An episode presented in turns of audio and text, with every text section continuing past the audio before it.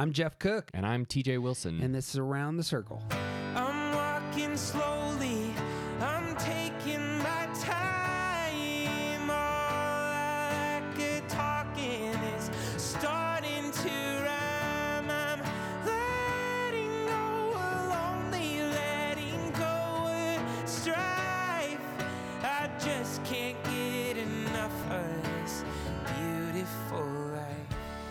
The Enneagram is a map of the human personality. It's a tool for navigating relationships, creates language for what motivates us, and helps us look at the way we look at everything else.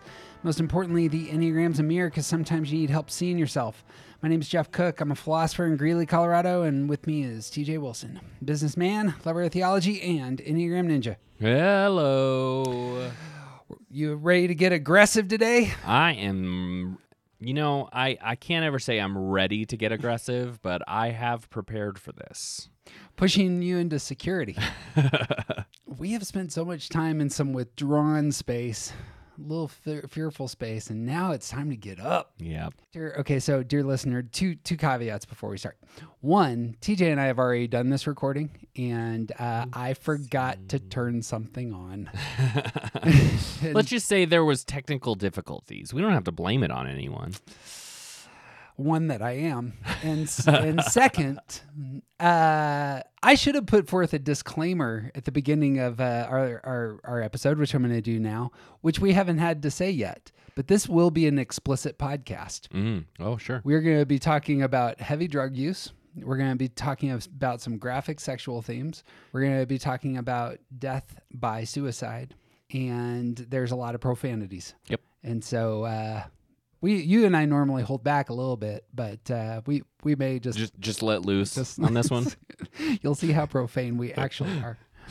Yeah, we use our church voice most of the time. And really, it's mostly just when we get to the eights. The sevens aren't actually that bad. I mean, drug use, Got some drug use. sexual conversations. You know, the land of rock and roll is the land of sevens and eights. That's exactly right. You know, I saw a, a meme the other day that it was like a musician in in 1970s, 1980s, and it's a guy with passed out next to a bottle of Jack Daniels, and it mm-hmm. said rock musician in 2020. It's a guy at a coffee shop with a bass sitting like at a table, like put recording onto a computer in front of him. Love it. Anyway, the the stereotype I think is from most of these people that we're talking about. The 60s and 70s and 80s were a wild time, man. apparently I, I i know that you've seen this totally side note but the fact that kids are not having sex alcohol problems you know et cetera. Like and like the percentages are just dropping off of a shelf. Which we all should celebrate, except that we're just replacing those problems with other issues. i actually hear Yeah. sociologists who are saying we need kids to have more sex. This ends up being a place where we didn't realize that this was a place of relational connection and mm-hmm. and mm-hmm. self-actualization. And it's something that we've never experienced before where like literally i saw a stat the other day like 50% of males are just pulling out of um, sexual contact with females in pursuit And as we all know, the pulling out is not a successful method. as i told I- you yep. explicit podcast I know at least one listener that would not have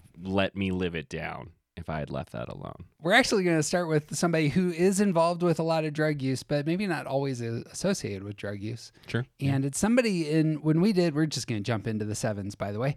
When we did our love song deep dive, I had a song that was typed as a six song, but TJ and I, the more that we've talked about this artist, we think that they fall in seven camp. Yeah. And that would be one Brian Wilson. Love it.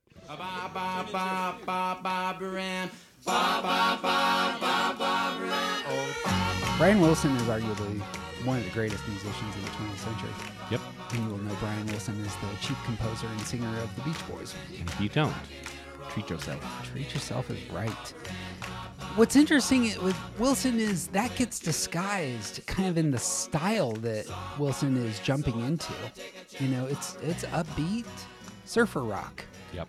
but the complexity of his arrangements, specifically the vocal arrangements, is next level Yeah.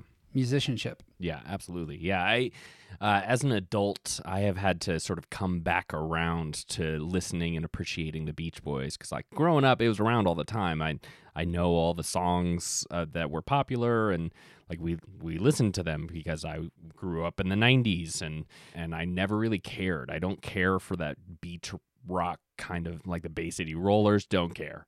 That like that style of music I don't care for, but as an adult learning especially the the rivalry between Brian Wilson and Paul McCartney, like appreciating the musicianship behind this music that I don't really care for has made me see it in a different light.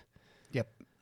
I was introduced to the Beach Boys through the terrible Beach Boys Christmas album, which Yeah. my family played on a loop Oh, uh, yeah. all through December. I'm like, this is the way they spent an hour and a half recording that, and just like this is a- uh, we're gonna make a million dollars off of an hour and a half of work, and that's what it sounds like. I just hated that album, and so It's one of the five in your your dad's changer, right? Seriously, that Phantom of the Opera and some country music Maybe Celtic women.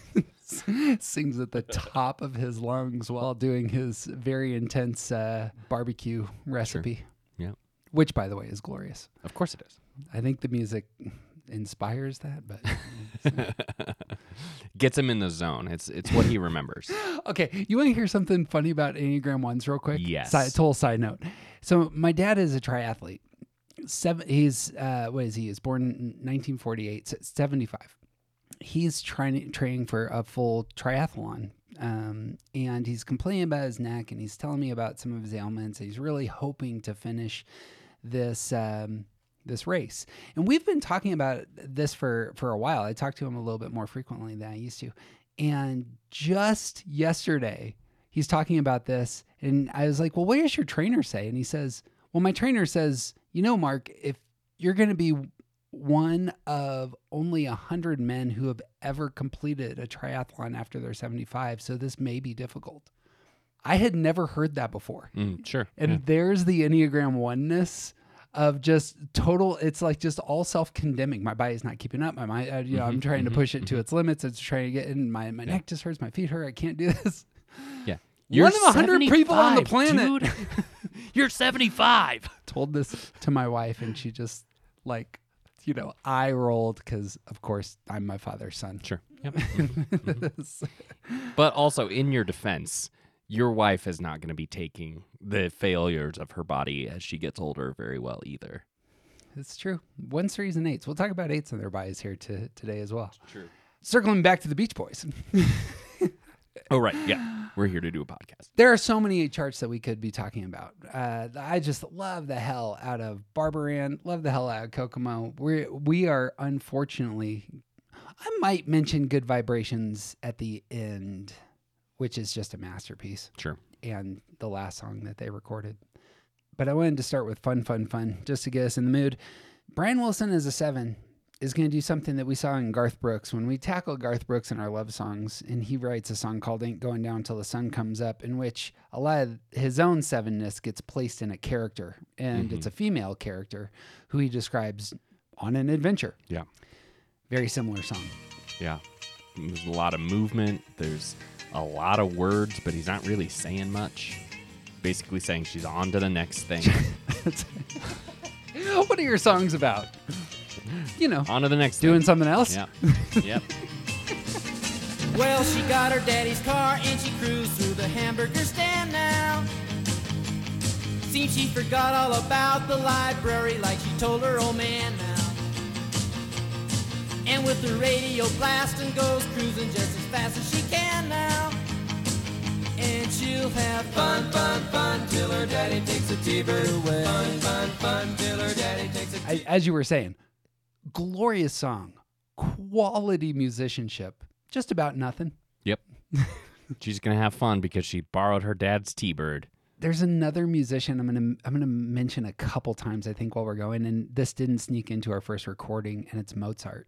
We typed Mozart as a hmm. seven when we did our Salieri deep dive in Yeah. our villain series. By the way, if you haven't heard Villains for Salieri, in my mind, it was one of our best uh, episodes. Just love the hell out of it. One of our best episodes based on one of the best movies of all time. Just glorious. Winning. movie typing podcast if it's not our made cast, which you should subscribe to that anyway, by the way. Yeah, sure.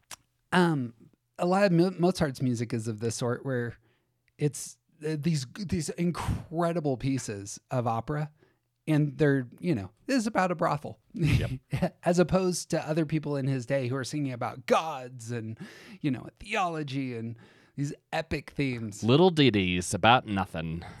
about nothing, but they end up being the greatest music that had ever been composed at that time, and maybe at any time. Same story here. yeah She forgot the library. You know what the library is for a seven? Uh, boring. You know what sounds much more fun than the library? Uh, cruising through the hamburger stand Cruising with it in a T-bird, man. with a radio blasting. Uh, going Great. just as fast as she can now. Speed is a huge part of this song, in fact. Yeah. That actually is where the second uh, line goes. Well, the girls can't stand her cause she walks, looks and drives like an You walk like an ace, now you walk like an ace. She makes the Indy 500 look like a Roman chariot race. Look like an ace, now you look like an ace. A lot of guys try to catch her, but she leads them on a wild goose chase. Drive like an ace, now you drive like an ace. And she'll have fun, fun, fun, till her daddy takes the T-bird away. Fun, fun, fun, till her daddy takes the T-bird away. Speed. Yeah, that I mean, it, th- this whole song is about excitement and doing Yes. something fun. I mean, it's literally called "Fun, Fun, Fun." It's all about doing something fun. And damn the consequences. Yeah, we'll deal with the consequences later. Right now, we're gonna have fun, and that's a very seven thing to think about. Yeah, we'll deal with those when it comes up. We'll see this in both sevens and eights that they're going, going, going in excess in their number until they crash.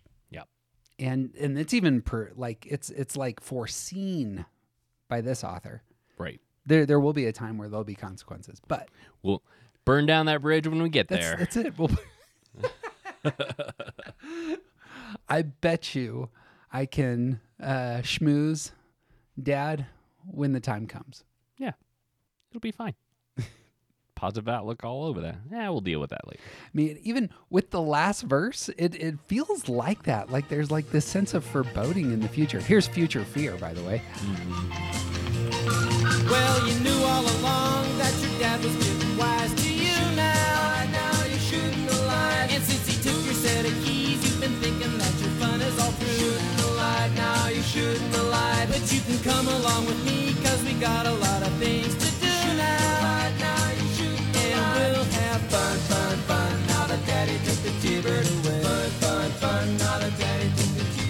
She gets caught and is in a place of stuckedness, dare we mm-hmm. say, until the author of the song shows up to free her and take Yeah. her to on a new adventure. Yeah, I love that. The the perspective of the author now comes through and says, "Oh, this whole thing is like a 7 describing a 7." That's it. And like, here's your out. I I realize you got stuck, but here's your out. I'm just going to take you with me now. Joyful song. The author uh, has this. The, we'll talk about Brian Wilson and the difficulties Brian Wilson had in a minute. But on the face of it, you would never know that Brian Wilson really struggled with. Mhm. I, I've I've forgotten what it was, but it's some sort of pi- bipolar disorder. Mhm. I mean, he stayed in bed, yeah, for like five straight years. Right. Yeah. Severe crash. He's alive, right? He's still not, you know, Correct. exactly out there doing stuff, moving and shaking. His world sort of crashed around him and Came through Fort Collins right before COVID, of all things. I, so I, I had a buddy who went and saw the show. Um, but it, but it is. It's. I think. I mean, here's here's the thing. Fort Collins is a smaller town in Colorado. He's not going to the to the urban center right. to to perform in front of a bunch of people. He played very. It was an intimate sort of performance, and Right. that may be case in point. Yep. I would also like to to just make a quick shout out to all of my fellow Thunderbirds because that was my high school mascot. Come on, That school doesn't exist anymore because they closed it down, but someone took the T-bird away. somebody took the T-bird away. yep. I get around. I get around. Very complex. Singing about nothing. It's this theme is going to come up over and again. Yeah, this song is amazingly it, it, complex for a song that is about nothing. Just listen to this intro. Round, round, get around, I get around, yeah, get around, round, round, I get around, I get around,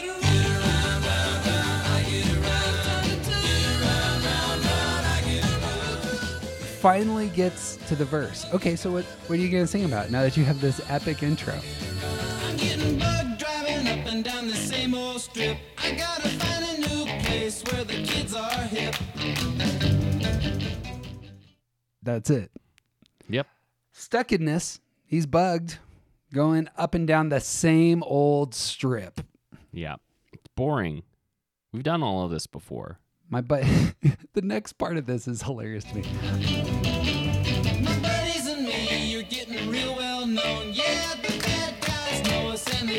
And they leave us alone. I get around. I don't know what you would call this. It, his social awkwardness, I feel like, is is all over that line. Hmm. But calling people bad guys, like these bad guys would normally beat us up, my friends Yeah, like and me. is is this a sharks and jets situation? like, like who are the bad guys in this town? They suddenly realize, oh, you're with the Beach Boys. They're getting real well known. This is a lot of his younger charts. Um, as he ma- as he matures, especially when a lot of people will point this out, when he gets to Pet Sounds, Pet Sounds is arguably one of the greatest rock albums ever composed. And wouldn't it be nice, which we're going to cover next, is off Pet Sounds. And there's a little bit more of himself coming out. It's not just his seven in excess. This is where I'm composing from kind of personality. right. But now there's going to be some more, there's going to be a little bit more depth going on in himself in this song and his ambitions and his wants and even like a self revelation. But wouldn't it be nice?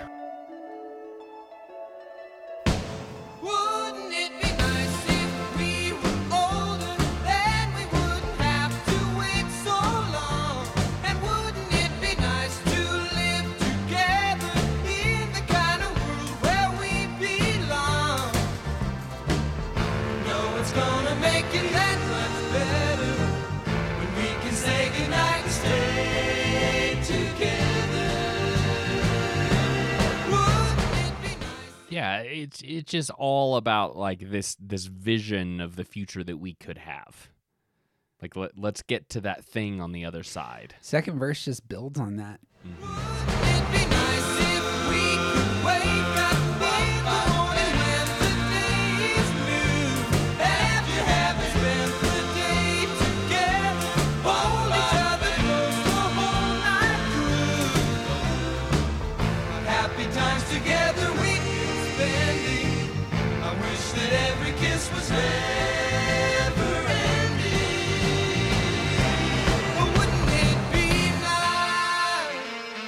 One of the things that stands out to me about his writing, like hit, like if if we we could easily compare this to sort of a, a four-ish perspective. Like we we talked about uh, Purple Rain with uh, Prince and his vision of seeing the woman that he loves so much standing at the end of the world in the in the blood rain from the blue sky. And while that is this sort of idealistic vi- vision, it is also a very poetic vision. This is a vision of things that we're going to do together in this future. So uh, the idealism comes through and like we'll be so happy in this imaginary future where like here's all the things that we're going to do because we're so happy and and these things that we're going to do are going to make us happy. It's much more action oriented as opposed to like the four writing about how we will feel in this future. Yeah. Yeah, yeah. One of the things that I noticed in in in our first take of this podcast was how little I talked about motive and I really wanted to hit it with this one Mm-hmm. that this is seven expressing itself in the world, but the motive underlying this, I think, is a deep fear. And the fear is that I'm going to be alone. And the way mm. I'm going to overcome that is through this optimistic envisioning of the future that I'm pulling another person into. Yeah. But if that doesn't go well, I will be alone and terrified. But I solve that problem with these optimistic visions Right. and idealism. and and yeah, all of it is good things that are going to happen.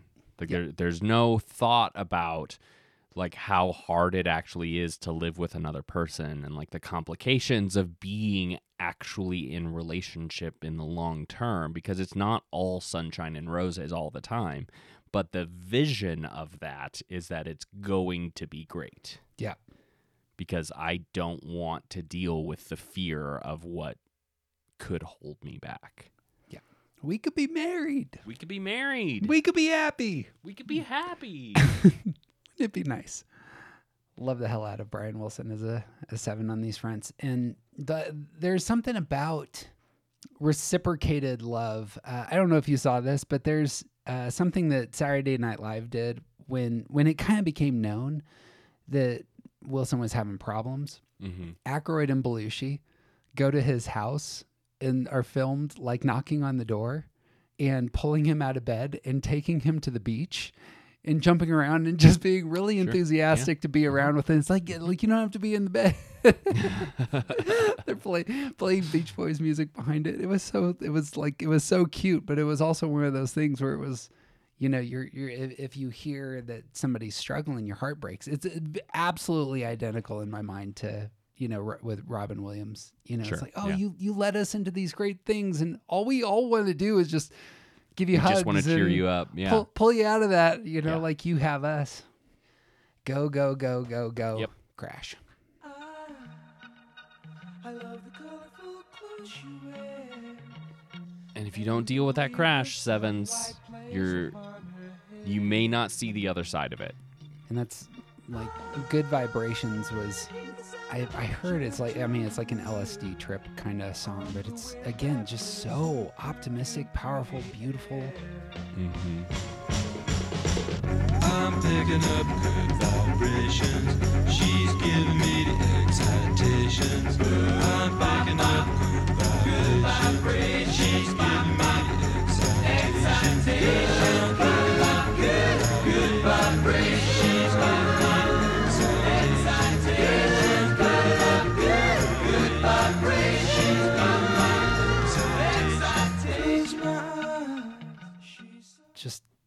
height of composition. And again very optimistic and you don't realize he's going to crash in just a couple weeks. Right.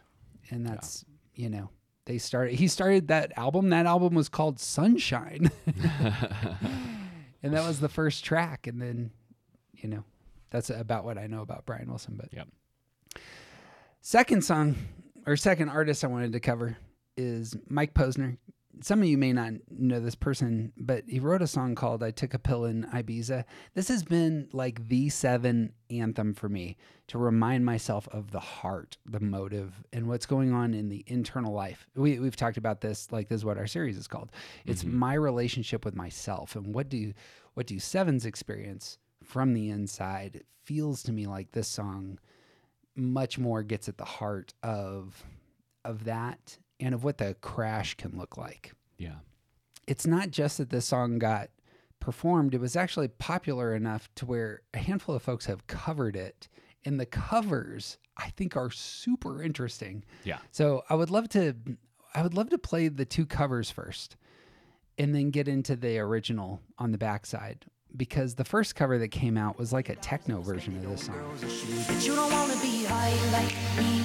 Never really knowing why like me. You don't ever wanna step off that roller coaster and be all alone. And you don't wanna ride the bus like this. Never know who to trust like this. You don't wanna be stuck up on that stage singing. Stuck up on that stage singing. Oh, I know. A sad soul.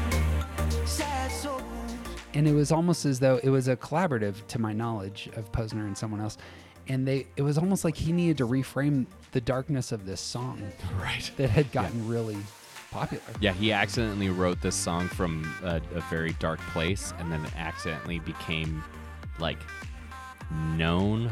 yeah Oops. the, the song is about him being washed up and never gonna succeed in Yeah. this thing Yeah. you know and then suddenly boom Yep. well now that you're popular what do you do Now it's a club hit? Yeah, That's right. He What? doesn't want to be stuck on a stage singing sad songs, apparently. Right. So let's put a backbeat to this sucker. Turn it up to 11, as we'll see with some other uh, artists that we'll cover. and, and we're going. and lean into the the superficial level meaning of the lyrics. And on the flip side, there is a cover by a, I I don't know who this person is outside of it's it's a melancholy kind of coffee shop rendition of of the song. Mm-hmm. Uh, artist is Grace Grundy. I took a pill in Ibiza to show Avicii I was cool. When I finally got sober, felt 10 years older, but hey, it was something to do. I'm living out in LA. I drive a sports car just to prove I'm a real big baller, cause I made a million dollars and I spend it on girls and shoes. But you don't wanna be high like me, never really knowing why like me. You don't ever wanna step off that roller coaster, be all alone. You don't wanna ride the bus like this, never knowing who to trust like this. You don't wanna be stuck up on that stage singing, stuck up on that stage singing. Oh, I know sad songs, sad songs, and darling, oh. I think she puts her thumb on what the actual song is Right. because Right. she flips it into a, a more minor key and sings it out of that space. And I listen to this and it just breaks my heart because I'm like, that's sevenness. Yeah. It's it's yes. here. and and having them sort of like side by side is is part of understanding seven. I took a pill in Ibiza to show Avicii I was cool. And when I finally got sober, felt 10 years older, but fuck it, it was something to do. I'm living out in LA. I drive a sports car just to prove I'm a real big baller, cause I made a million dollars and I spend it on girls and shoes. But you don't wanna be high like me, never really why. I don't know of any other types that are obsessed with shoes the way that sevens are. I'm right here. You do, are you obsessed with shoes? I'm obsessed. I talk about shoes all the time. what? I don't know. Your wife and I have had so many conversations about your shoes. Well, see, I tune out when you guys start talking, so that's not uh, surprising. I know. Okay, so I, uh, there's a guy that that I know who like his backup plan for when his like his career crashes is just to start a shoe store. He's sure. a 7 Like this is always when the when when things go really badly. I'm just moving out to Los Angeles and starting a shoe store. That was his. Perfect. That was his big idea. but anyway, sevens and shoes. sevens and shoes. It just I the only reason I put shoes out there, it's like it's flashy. It's something that they're they're it almost is a a, a symbol of movement. yeah. Very clever writing because you could be making a million dollars spending it on girls, but the last line that I spend it on girls and shoes, I find fantastic. It it, Sure. it brings a, a certain quality to it. We, we may, if we ever get a chance to, do a deep dive into the Breaking Bad universe. But I see Saul Goodman all over that kind of move, where Saul Goodman is this man who has these very vibrant uh, suits that he buys when he finally has some money, has some Yeah. some meth money. um, very colorful, and that's I suppose what I read here. Sure. Yeah. Uh, there there is something real here about the the sort of superficial level of gaining that kind of success Yes. and wasting it because you don't actually know what you're doing. You're just spending it on good experience. Yeah. On, on on fun and entertaining and girls and shoes and things you don't need. Yeah. There's a gluttony represented in the consumption of these things that definitely do not fill you up. It's a it's a good call. The addictive the addictive personality that's living high. Like there there's energy here. It's communal. It's not it's not getting heroin high in a you know a dark room like we're going to see when we get to the eights. Right. This is a different kind of pushing into your physicality. Yeah. The chorus has a little bit of one going on for me and lessons learned. But you don't wanna be high like me. Never really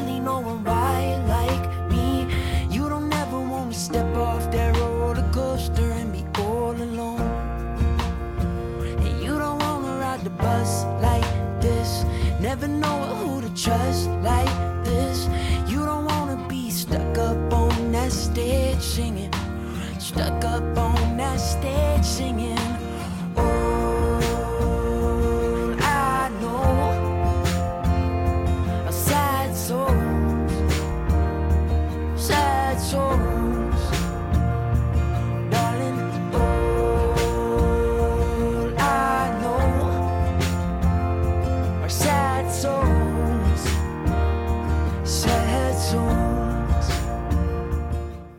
I say one because it's prescriptive to somebody else, Mm, sure. but the topic is all seven. and it's describing the sort of fakeness of prizing the experience above everything else. Yep. He very clearly recognizes that his pursuit of those those sort of like mountaintops gave him nothing. Yep. And he's trying to tell other people this is not what you actually want. The worst moment that he can imagine is being stuck, but it's a very public stuckedness. Yeah. Uh, up on that stage singing sad songs. Yep. Have a again a, a buddy who was very uh, successful in his career as a speaker. Who's a seven, and it, it did a like some memoir work, but talked about being in a closet prior to a, to events, and just thinking to himself, how far can I drive between now and the time that the event starts? Yeah. Um, and that I suppose that's what goes through my mind here. Yeah, there's a real sense of like we we talk about this a lot when we talk about sevens and growth because when sevens grow, they aren't necessarily the life of the party anymore and the people around sevens like that it this happens when any of us grow. People who have gotten used to your your the, the good things that your dysfunction brings don't like it when you start to address the dysfunction. This Right. is particularly true of sevens.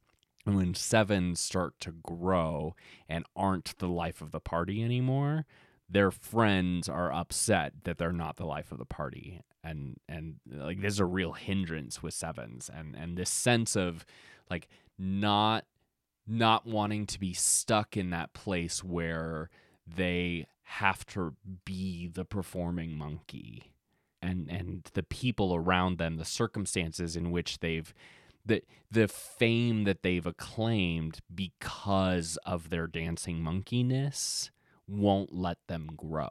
Right. and and that's not like that that is a place of stuckedness when you can't do what you want because your fame has kept you in a box Yeah. ano- Another experience I had of uh, a gentleman who's a seven who's a performer went to an after party. Everybody had shown up at the after party expecting exactly that. Oh, there's more to come, Mm-hmm. so I'm going to after party. Well, he it was the after party, so he was exhausted Yeah. from after the. And so, Yeah. like everybody was kind of around this guy, but he kept throwing the ball to the dude on his left. It's like, what, what do you think about this? And the guy on his left was just like this, you know, you know, it's one of those dolls that just like you pull the string and it's just.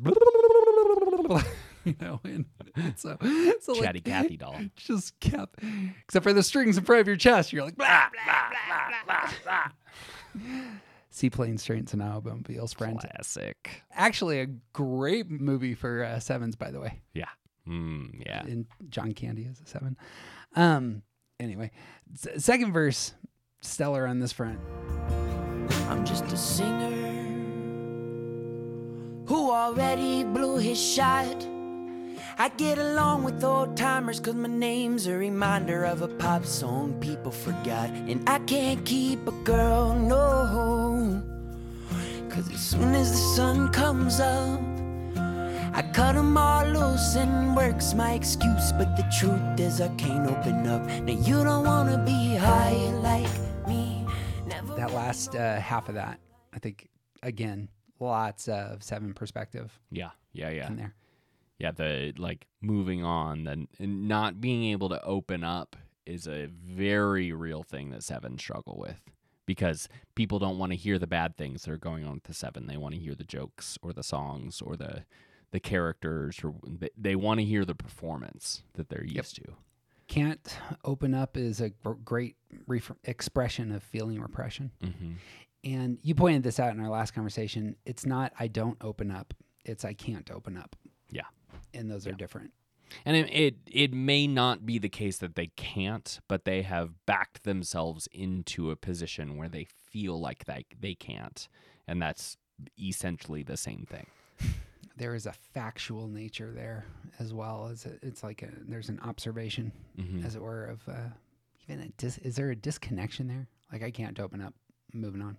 And I'm tying to the the that sort of underlying message that the things that that matter to them, the things that that they think they need are not going to be provided for them. Like when when when you think that having needs is a problem, then you just work on not having needs or not ever expressing those needs. Mm. On the opposite side of the coin, the other quintessential Seven song is from Styx, and uh, this would be of Mr. Roboto fame for those of you who aren't into '70s Love it. charts. If you don't know who Styx is, you should. Styx is the band I most associate in my mind with Spinal Tap in terms of what's being mocked or elevated. Right. right. Yeah, there are a handful of bands that this is that Spinal Tap is sort of like taking aim at, but Styx is one of the good ones that really just point straight at it. Most Seven song for me is this one. It's uh, it's "Come Sail Away." Love it. We haven't talked about this in terms of sevens as storytellers who Mhm. aren't getting to the punchline very quickly because they want to sap everything out of the experience of Yes. getting you slowly from here to there. yes. Yep. And that Because the whole thing the is an entertainment and the lot like the more you draw it out before you get to the punchline, sometimes the juicier the punchline is. You Mhm. know? It's great. This one, I had never noticed the punchline of the song till our discussion. So we'll get to the punchline because I always thought that this was a song about death. And Yeah. it's so optimistic. It's great. yeah. It's about yeah. Like it just reframing of a dark thing is what I always had in my mind here. Mm-hmm. I'm sailing away. i here's the thing. I'm going to read down these lyrics. I probably won't play all of the music because it takes 5 minutes to get to the chorus. Seriously, it's so long. it's really drawn out, which also lends credence to the this is actually about something important theory. Right? Right? Yeah. Yeah. And maybe maybe he can't even get there. And so like when you actually get to this the moment where you're like I really hope you say something profound, we get something slightly off. Yep. Slightly different.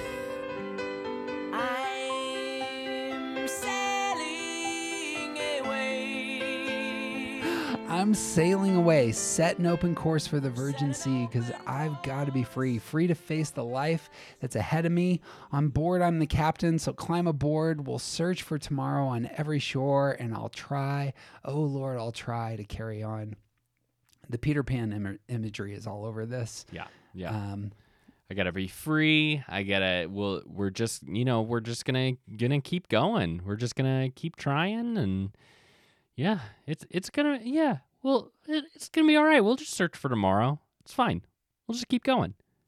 I look to the sea. Reflections in the waves spark my memory, some happy, some sad. I think of childhood friends and the dreams we had. We lived happily forever, so the story goes. But somehow we missed out on the pot of gold, but we'll try best we can to carry on. I'll come back to that last line.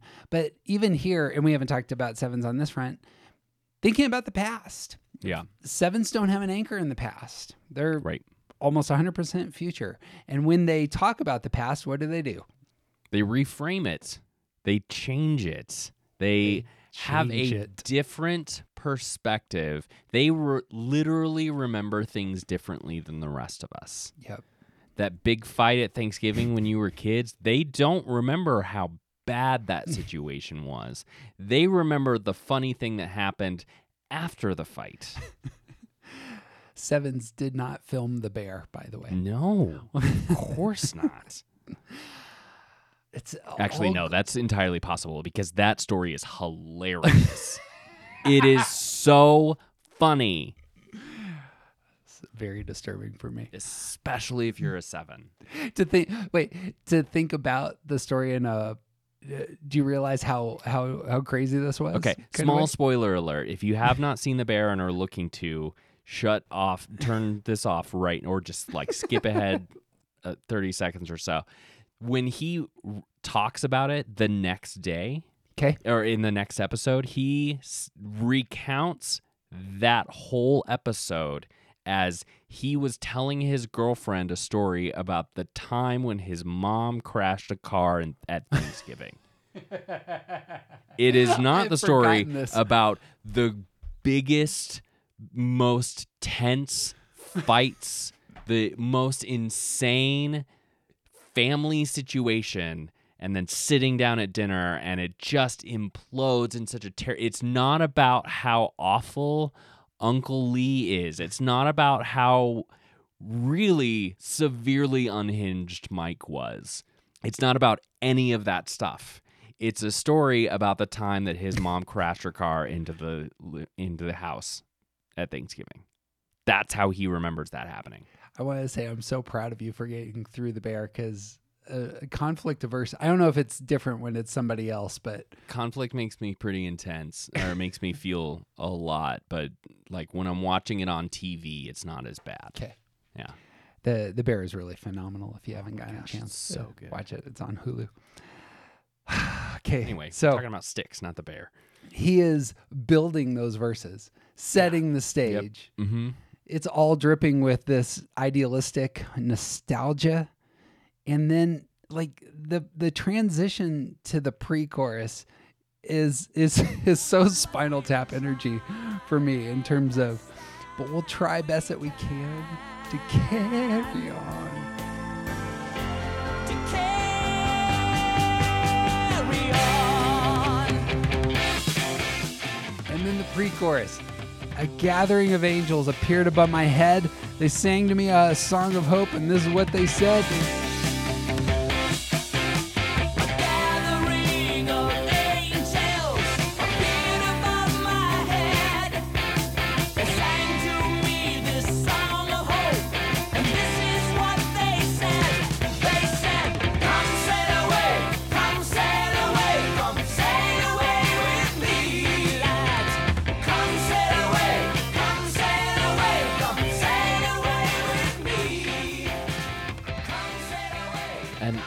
Been brought on this journey and like there it's it's so clearly like a metaphor for death like the band is Styx which is the river in Hades That's right. like You're crossing into the land of the dead.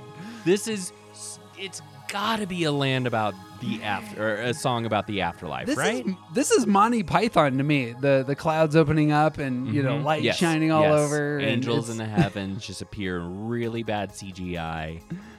and of course come sail away with me is i is it's idealism and he is pulling his audience and his people into this heavenly space Yeah, this and is we're going to talk about this in the next song that we hit the the elves traveling to uh, Valinor. Like that's exactly it you think this is all about death and then the very last lines i thought that they were angels but to my surprise we climbed aboard their starships and headed for the skies oh no, it's about aliens.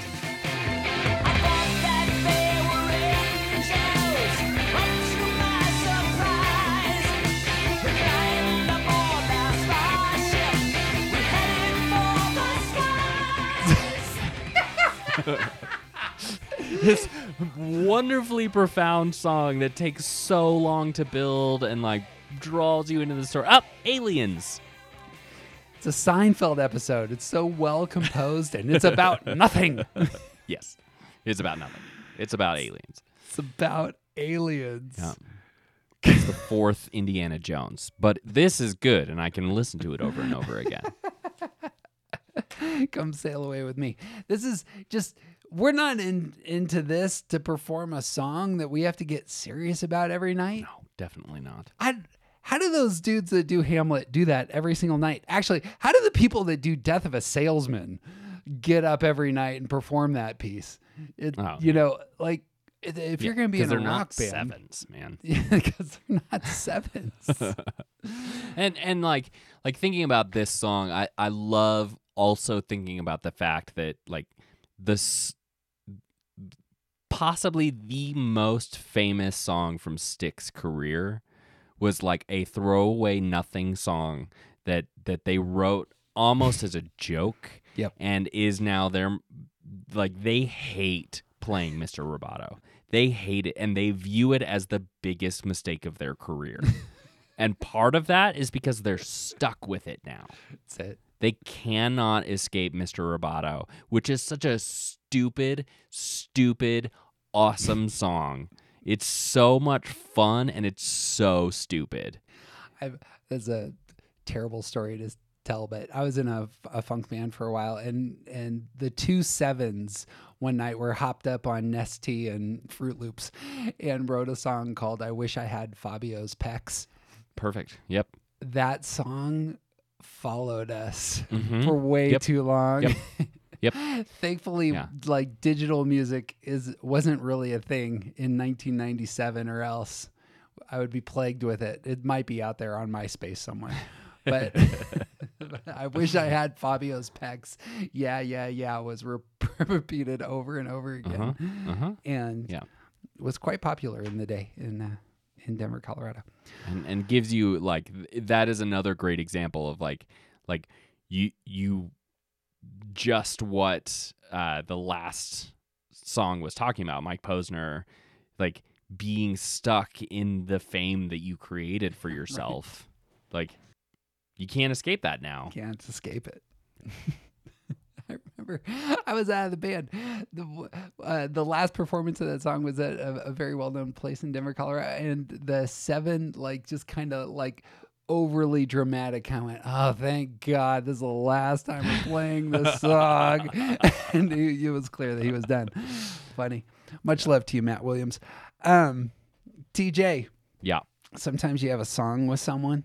You have a song with your wife. yeah Perhaps a i don't remember what it is right now but definitely have one right Do you have a song with your kid? i have a few songs with them it, that's gonna get into sappy territory let's Oh, skip that. We're talking about sevens. Something fun. Yeah. TJ, you and I have a song, Mm-hmm. and it's this next song. The the I haven't told this story on our podcast yet, but I love it. First time TJ and I really connected. Uh, we went on a road trip together to a conference in California from Colorado. We saw that the weather was going to get really bad in Utah, so we dipped down to Arizona instead to drive over to San Diego. Unfortunately, our timing was terrible, and we got hit by a whiteout in San in uh, somewhere in the middle of you know uh, Arizona. Yep. Which apparently doesn't happen very often in Arizona. It does not happen very often. It snows there, but it doesn't. Whiteouts don't happen very often. And just so you know, people in Arizona do not know how to drive in the snow. Don't know how to clear snow from their roads either. Nope. So I grew up, you know, 30 minutes outside Aspen, like 8,000 feet above sea level, and I'm very used to snow. Yeah. And Yeah, snow doesn't stop us here. Come on. people just stopped in the middle of the highway. And so Dead stop T- for six hours is T- nuts. TJ and I were behind a, a semi truck that had just decided to stop and I had to wait. The unfortunate thing was I had us I had things set for us to have all the tunes that we needed on this what was going to be like 24 hours in the car Right. Yep. on my uh, MP3 player. Mm-hmm. Let the listener hear that his MP3 player was a Microsoft Zune. The Zune So you may know the rest of the story. was um, it worked real well for for a, a couple months. Did we make it out of Colorado with that thing still I don't functioning? I don't think, I don't think well, so. No, you watched The Dark Knight I think on it, didn't you? Yeah. No, I watched it on the, your laptop. Oh, was that all right? So Yeah. and then the laptop died. This was Yeah. how we got through the night. By the way, Yep. if you fall, if you are stuck in the middle of the night in a whiteout in Arizona, right in the middle of a freeway, you can't fall asleep. You Right. know? yeah. you're in Because the middle cr- of the highway. Traffic can start moving anytime. Ridiculous. One of us needs to stay awake. Zune broke. I only had two CDs. One was all of love songs that Kelly had given to me. That Yeah. didn't last very long. Yeah. That was a other- hilarious mix. The la- the other was this very random album, and this was the first song. And friends, it was by the great Weird Al Yankovic. Perfect. I I don't know that there's a better example of a of a great of a seven in terms of variety, hyperactivity, um, and the ability to reframe. His whole shtick is reframing. Yep. It's it's it's his it's so much of his career is that he's just reframing other people's stories into something funnier. He's taking Gangster's Paradise, which is a fairly dark song. Yes. and and saying, "I bet you there's some joy here to be found." Gotta be. Gotta be. As I walk through the valley where I harvest my grain, I take a look at my wife and realize she's very plain. But that's just perfect for an Amish like me. You know I shun fancy things like electricity. At 4.30 in the morning, I'm milking cows. Jebediah feeds the chickens and Jacob plows. Fool, and I've been milking and plowing so long that even Ezekiel thinks that my mind is gone. I'm a man of the land, I'm into discipline. Got a Bible in my hand and a beard on my chin. But if I finish all of my chores and you finish thine, then tonight we're gonna party like it's 1699. We've been spending most our The lives. Amish Paradise is just brilliant. it's uh, treat yourself. the the reframing continues to his biography. He does a movie, and you know you'll know this. like Weird Al Yankovic's like six foot five. He's just this enormous person. Hires Daniel Radcliffe to to, to play him, who's like four foot eleven. Yeah. Yeah. So funny. Um, I could I could tell Weird Al stories forever because like I'm I'm 47 and I was listening to Weird Al music when I was in elementary school. Back before it was cool. Very clearly. you you can't undersell how big Eat It was. Yeah. That's true. That's true. Like that that mo- that video. It was the video. The video Mm-hmm. dropped and people were like, because they were there was so much Michael Jackson buzz, Yeah. and that video blew people's minds. Yeah. That, but we're uh, just uh, national treasure. Our song, it's not not only on this album, but when you talk about the inner life of a seven and being self-deprecating, Yeah. but reframing the self-deprecation. Yes. Yes. This is the two songs that we're gonna hit have that mm-hmm. quality. And the mm-hmm. first, this the song that was on this album, which I think TJ after the third time through this album said, I think we we could probably put that one away for a while. yeah.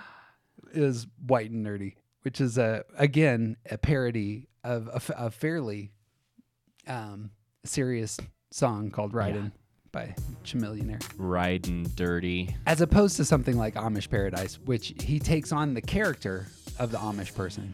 I really think this is about himself, and then- Yeah, and he's sure. poking poking fun at some of the fun of some of his eccentricities. Yeah, a lot of this seems a bit more uh, I'm autobiographical.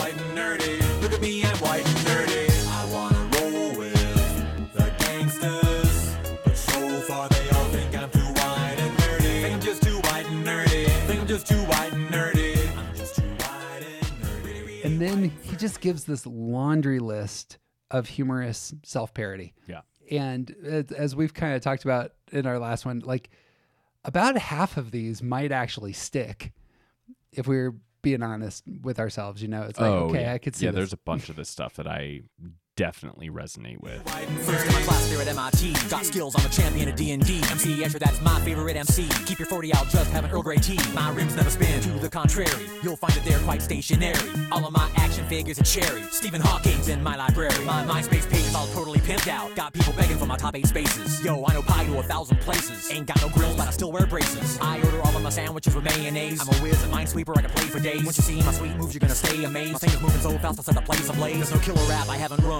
At Pascal, well, I'm number one. Do vector calculus just for fun. I ain't got a gap, but I got a soldering gun. Happy Days is my favorite theme song. I can sure kick your butt in a game of ping pong. I'll ace any trivia quiz you bring on. I'm fluent in JavaScript as well as Klingon. Here's the part I sing.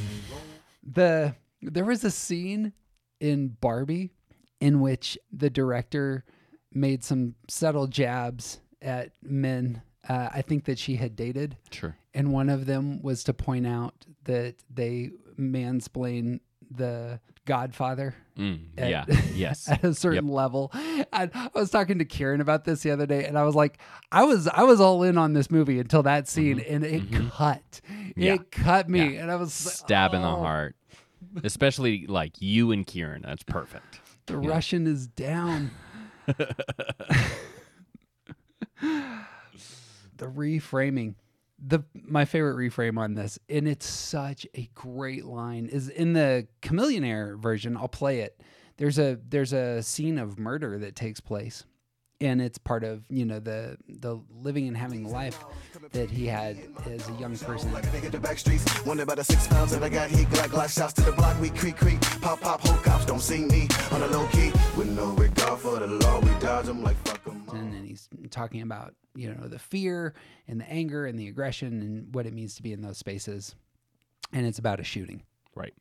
and when Weird Al takes this, he he creates this very strange image of yo, I got myself a fanny pack. They were having a sale down at the Gap. Spend my nights with a roll of bubble wrap. Pop, pop, hope no one sees me getting freaky.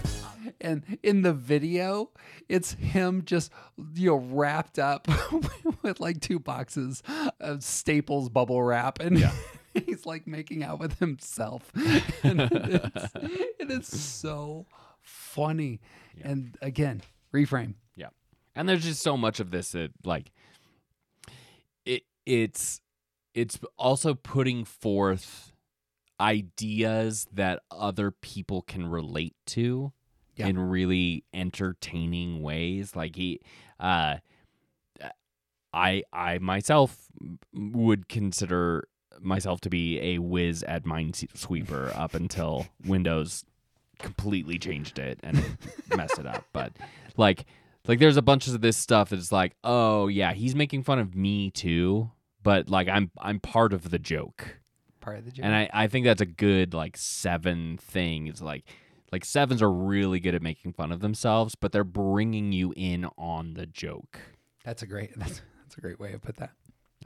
This next song, very few people will have heard before, but again, from third grade, Jeff, having listening to Dare to Be Stupid every single day before going off to class. This song is like part of my subconscious now, and it's a Yeah. breakup song. Yeah. And I think it's very self revealing about the heart of a seven because it's a breakup song, but it is spun so hard as a reframe. Yeah. And the you'll see the uh, how this works. It's a doo-wop song called One More Minute. And I'm going to read down the lyrics because, again, this one just goes so slow until the end when it kind of builds, Yeah. right? Same story with Styx. Well, I heard that you're leaving, going to leave me far behind because you found a brand new lover. You decided that I'm not your kind. So I pulled your name out of my Rolodex and I tore all your pictures in two and I burned down the malt shop where we used to go just because it reminds me of you. And I burned down the malt shop where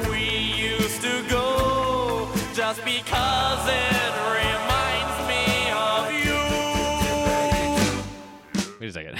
He committed arson? Double gluttony there, by the way. right. You're both you you do malt shops and you're and you're going to burn this place down. Mm-hmm, mm-hmm. I guess I might seem this is my favorite. Just this line is so classic. I guess I might seem kind of bitter. You got me feeling down in the dumps. Cause I'm stranded all alone in the gas station of love.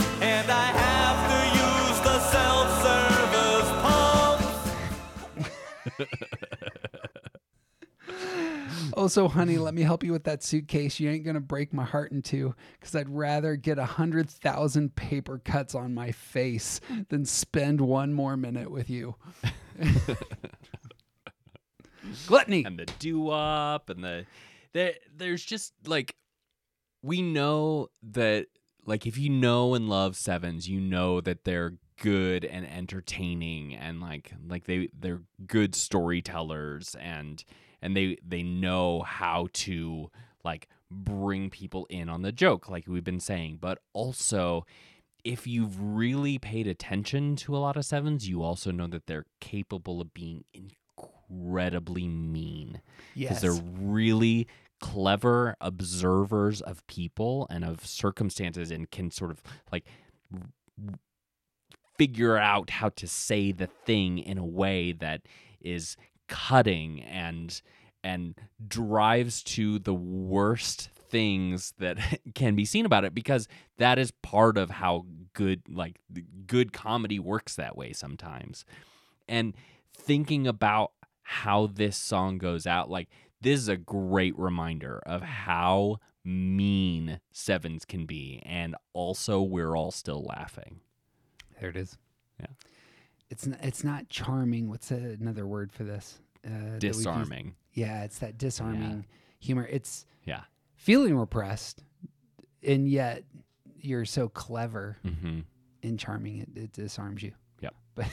But but but the a, an image that sticks with me, one that I am, sticks with me every time I walk into dirty bathrooms. Comes in this in the in the latter uh, verse. I'd rather have my blood sucked out by leeches, shove an ice pick under a toenail or two.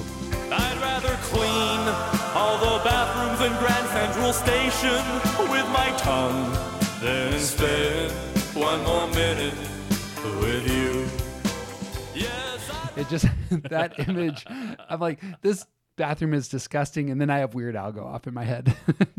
gross. It's so gross and it's so funny. It's such a visceral. Good job, Weird Al. we're, we're, we're gonna wrap up the sevens with uh, another band that's whose lyrics, whose music is amazing, and their lyrics are just meh. And it's it's uh, Led Zeppelin. Ro- Yep. Robert Plant just has this element all over him. Mm-hmm. Yeah. And it's not just the seven qualities we might see in a, in a song like Ramble On, which is about movement, Right. or in a song like Rock and Roll that just isn't about anything. But it's a, Or a crazy great song. Or the like thinking of the the course of of musicality coming from Led Zeppelin from inception to when they weren't playing music anymore. Like, Yeah. There's so much variance Mm. in in what they were making. They're just constantly reinventing what they're doing. That's true. I have never, I haven't thought about variety, but you're exactly Yeah. right. and and infusing spaces that shouldn't have this thing and just bringing that thing and saying, "Oh no, we're we're going to do it anyway." Yeah. Like a mandolin. Mandolin does not belong on a rock stage. and Led Zeppelin's like, "I'll show you what doesn't belong on a rock stage." Playing the guitar with a bow and yeah. you Just know what's trying better? out all kinds of weird shit. there might be two sevens. Uh, you know what's better than you know one head on a guitar? Two. Yeah. Yeah. and then play it with a bow. Yep. Perfect. Perfect.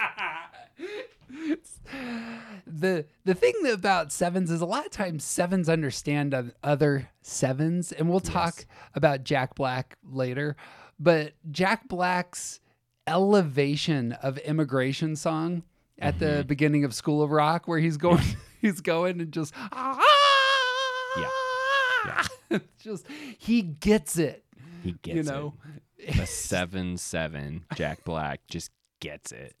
seven with a seven wing. Um, that's a Rob Bell joke. the thing about the, the thing about Stairway to Heaven is it, it almost identical to Styx. Mm-hmm. You're going somewhere. The, the clouds are opening up, kind of image. We're pulling you into somewhere better. But the song, really, if you look at the song, it's really about nothing, and it takes forever to get to the the epic outro. Yep. it's Stairway to Heaven in and of itself sort of showcases the the transition of style that is in Led Zeppelin. Like it flows through a lot of their styles of music, and it's all one song. Yep. And it's like like it is one of it is highly regarded as one of the greatest rock songs of all time, and it's about nothing. There's a lady who's sure all it glitters is gold, and she's buying a stairway to heaven. When she gets there, she knows if the stores are all closed, a word she can get what she came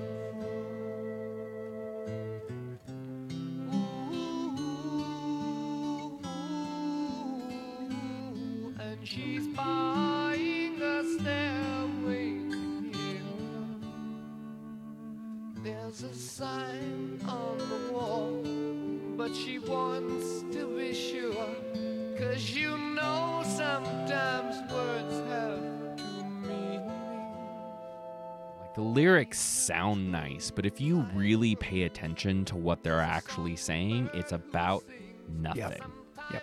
Like it they they wrote this song and then they had to fill it in like the places that that weren't important, they filled in with fluff. Because it it doesn't matter that it's about nothing because the song is amazing and everyone knows it and like it's yeah. The last thing I wanted to say about sevens, and we'll move on, is you mentioned in our last uh, episode was that uh, David Bowie is likely a seven, Mm-hmm. and I didn't know that David Bowie wasn't his real name. Oh, sure. Yeah. Yeah, Davy Jones. You are named after a pirate, and you still decided to change your name. Well, and and and Twice. like part of what we were talking about was that like Davy Jones becomes David Bowie, Uh-huh. who creates the character Ziggy Stardust to perform on stage. That's a, And like like David Bowie talked about the fact that he didn't really like performing live because people just expect him to do the old stuff. yeah. And he just wants to play and make music. Gotta get stuck in that old song. You're gonna be stuck singing sad songs. Yeah. and and like stuck as the character Ziggy Stardust. Yeah. And yeah. There's three people that I know who composed something for after they died, and all three of them are sevens. Sure. David Bowie composed a, an album to be released on his death. Yeah. Andy Kaufman did a bunch of videos to be played at his funeral. Mm-hmm. And then again, famously, Mozart did the Requiem. Right.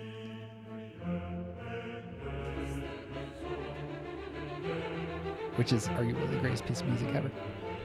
The all of these are very future focused Right, and right. have a strong reframing side to them. And and like especially thinking about Kaufman and Mozart as I know him through Amadeus, the the idea of having something that's for your own funeral Yeah. you want the people at your funeral Yeah. fantastic time and like overriding the loss and the grief and the mourning and saying here's this thing that you get to experience now With Mozart, it's it's this is the most beautiful thing I've ever heard. And the thing about the Requiem, it is so much different than everything else he writes. right And so again, variety. Uh, a- something new sneaking in there. yeah and and to to essentially overcome grief to Yes. to provide his his mourners the opportunity to escape their pain Yep. Yeah. There's some. I don't know if sevens have a desire for immortality, but well, okay. So to breach a subject, there is a famous theologian who's who's uh, has a lot of post-death uh, thoughts, and that be- would be one Jesus of Nazareth, who also does quite a bit for you know what is it that happens after the death, and might just uh, to to so dear listener, if you don't know, I'm convinced Jesus is a seven, and I'm on on a little island, Yep. but Little nothing wrong with island by that. yourself. I don't believe that. Falls into falls into the uh, type on stereotype. Just just to just to name it right yeah, here. all of the things that you like that fall into the type. But there's a bunch of other stuff that happen too. Just saying is all. All right, this recording went three hours long, so we're splitting it in two, and we will release our eight deep dive in a couple days. A few things before we sign off. First, we're typing people we don't know, which shouldn't do, but we do it here and assume that we have these right in order to discuss the inner lives of the nine types and to bring forward things in others we see also in ourselves. So, not a good habit, but it's for educational purposes here. Uh, so, don't type other people. Second, we have lots of events online and in Colorado, and these are all posted at aroundthecircle.org. Our Colorado event is in February, and we meet monthly on the Zoom.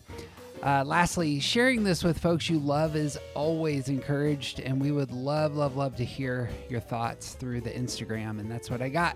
You got anything else, Teach? I got nothing, man. I'm Jeff Cook. Who you aren't is not interesting.